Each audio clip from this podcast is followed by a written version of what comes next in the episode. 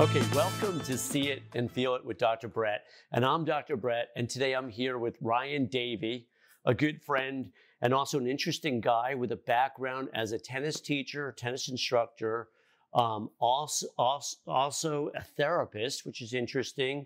And now he's turned himself into a financial planner and an insurance sales guy. So you've done a lot in the last, you know, three or four years since we've met. Um, what's the most fun part, and how do you manage all those transitions, Ryan? Absolutely, uh, Dr. Brett. I appreciate that introduction. Um, I would say it's it, it's a combination of everything. You know, I I like where the journey's taken me. Uh, you know, educationally through um, you know psychology, the um, helping fields. Um, you know, through therapy. I enjoyed my time. You know, going through grad school and, and that experience. And I'd say the most fun uh, is probably co- is probably coaching tennis. Coaching uh, tennis is the most fun so how has coaching tennis uh, you know helped you like you know or influenced you as a financial planner and as you know as you transitioned into you know a sales role tell me what you know what's overlapped as a teacher as an instructor with your current job and then maybe blend in what being a therapist meant then today and in your future here Absolutely. And I was thinking about this, you know, prior to our, you know, conversation today. I think the blend was, um, you know, just caring about my clients, whether it's in a therapy session, whether it's on a tennis court, whether it's in, you know, uh, one of our meetings in the office. Um, just having an ability to connect with an, one of our clients, one of our patients. Um, I think, I think it's just giving a recommendation, being able to assess a situation, um, whether that's uh, their current state of behavioral health and what's best for them, you know, with Mhm. behavioral plan, or it's a, a financial plan. So I think it's um, the similar level of assessment, but just a different lens hmm for me at least. So the, the transition from being a mental health professional, a therapist, to a um, financial advisor was pretty seamless, you know, in my opinion. And being able to connect with our with our clients and then you know to our financial clients uh, has been the easiest part.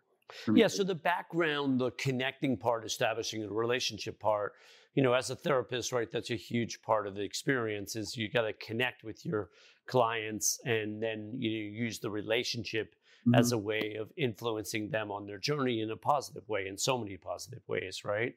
Um, but what about as, a, as an tennis instructor? Is that similar? You're doing something similar. You're connecting first, then Yeah. you're te- teaching, right? And as a financial planner, again, you're doing the connecting piece Mhm. first because without the connection, why should anybody trust you or buy from you or whatever from you, right?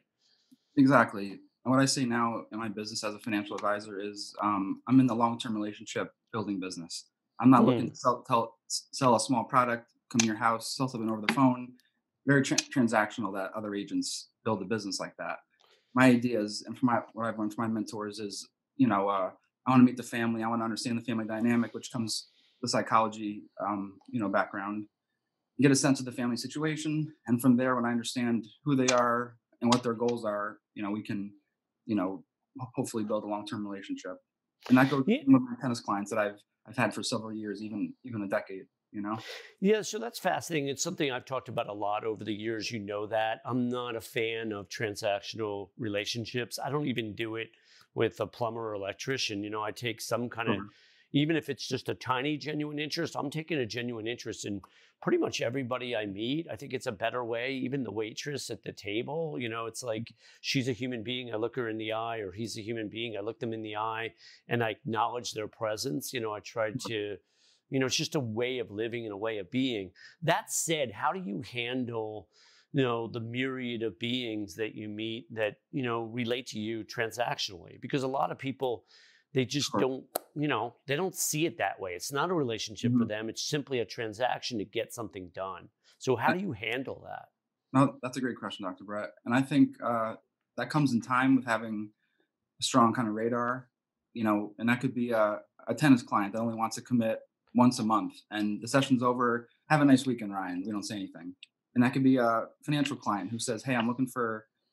You know, life insurance policy, whatever it is, and it can be handled in 15 minutes. I mean, I speak to him or her for another year.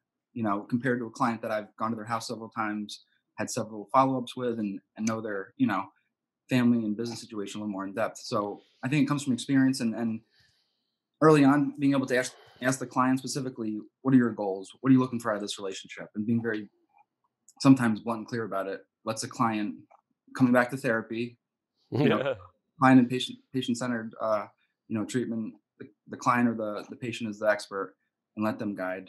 You know. Now, have you been transactional in your background, Ryan, or have you made a transition, or were you always more the other way? What's been your path? I'd say um, probably similar to yourself. I've, you know, have a pretty long history of, of long-term relationships with friends and family. Um, you know, even even some uncles and aunts that you would think would just be you'd see a couple times a year. You know, Merry Christmas. I've had some really deep, um, you know, relationships with some of my older family members, and you know, connected to them to where a lot of younger cousins and nephews may not have. So, um, mm.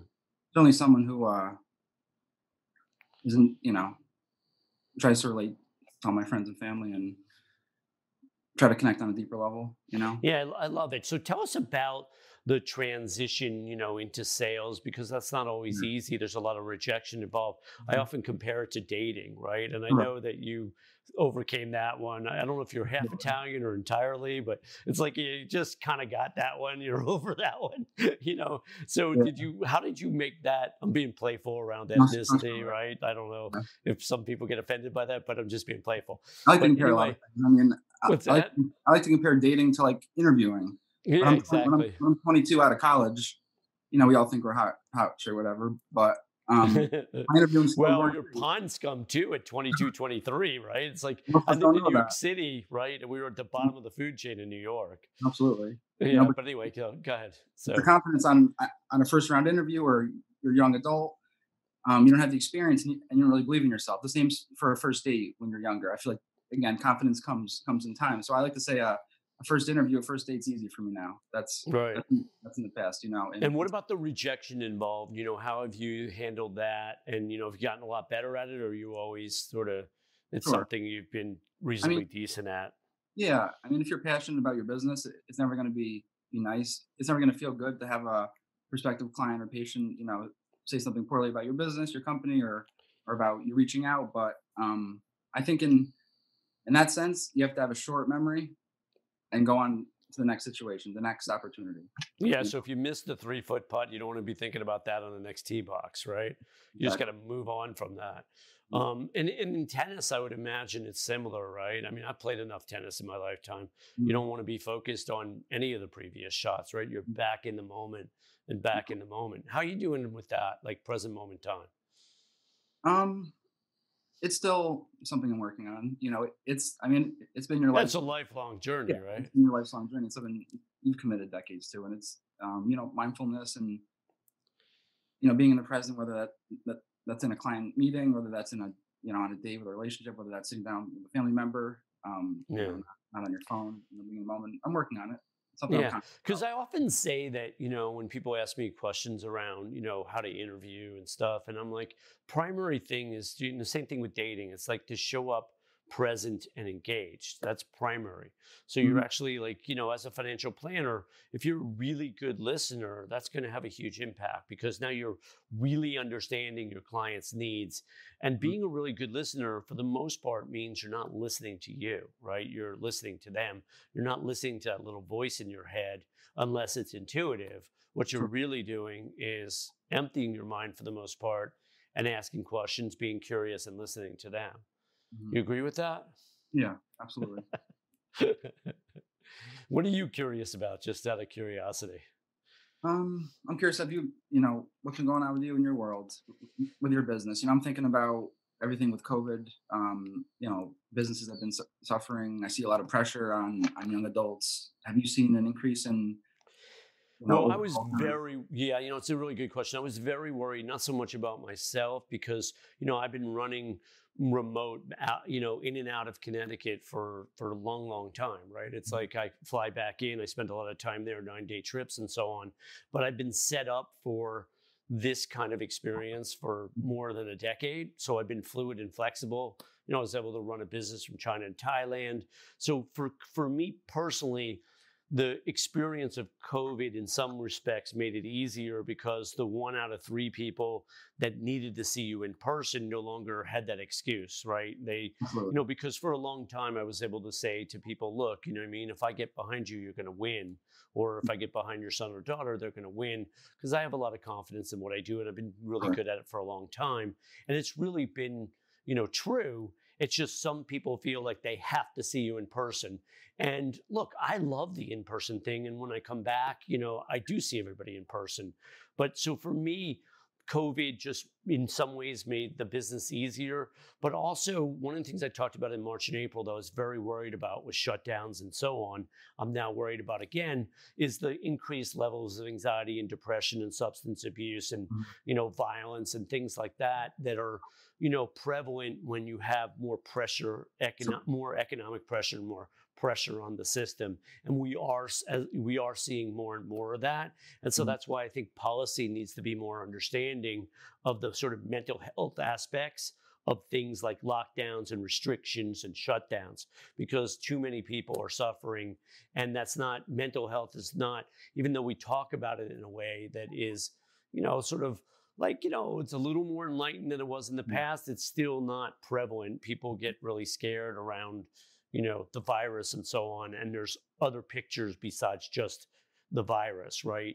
If you're not elderly or immune compromised, there's a bigger picture, right? There's like your, you know, health uh, and health and welfare emotionally and psychologically and spiritually, right? And the welfare of your community as well, right? And our sense of communion and everything. And, and we forget, you know, when that's challenged and when it's it's not strengthened, you know, how how much that affects us. And when I was spending days and weeks inside working from home, not getting sunlight, not getting really any, you know, interaction with any other any other humans rather, I, you know, I started to feel that, that seasonal depression type absolutely you know, come over yeah. and and my energy was impaired, my focus, my concentration. I, you know, put on a few pounds and, I, and it just yeah. hit me.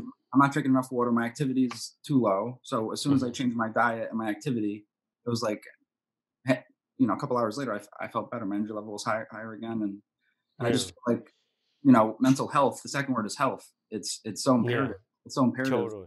So imperative to our overall overall health that and so is the interactions you know? with people you know i've been like concerned about you know things like wearing masks outside where there's almost no evidence of outside mm-hmm. transmission and the metaphor is that look people need to have social interaction okay we're six feet away i mm-hmm. understand the inside situation but outside it seems like we need to have you know human beings need the social contact. It's really important for who we are, for our health, mm-hmm. our well-being, our immune systems.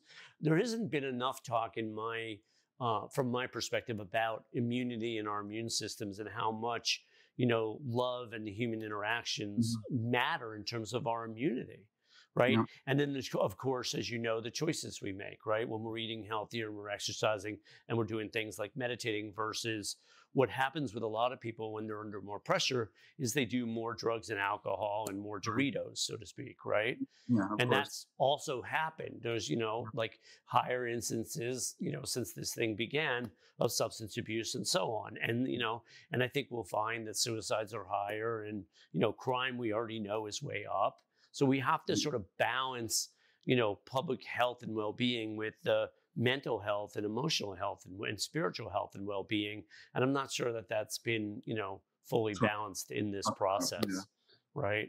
Because yeah. you went through it right? It's like you've started to feel really isolated. Well you're equipped ryan to handle that isolation right? Because you have you know techniques and strategies that you've worked with clients for years on. Mm-hmm. not everybody is that equipped right literally we're in Florida and I ran into a guy the other day who, um, you know, just got out of Brooklyn and he moved down here because he said the crime and the gangs in his neighborhood were out of bounds and, you know, out of control. That's what you I'm know, thinking so, about. You know, um, you, you, know, that person that's in that 800 square foot apartment in Brooklyn or, or New York City who said, Hey, I, I don't mind sucking it up, having this little place. I can go out and walk the park during the day. I love the city and the energy, but now I'm stuck here, you know, 22 hours a day. It's, you know completely changed. So people are yeah, saying it's not good for your immune system either. It's unhealthy. When you're depressed, as you know, it affects your immunity. and you know, a lot of this thing is also related to our immune system, not just the spread of COVID, which is, you know, obviously it's a coronavirus, which is a flu is also a coronavirus.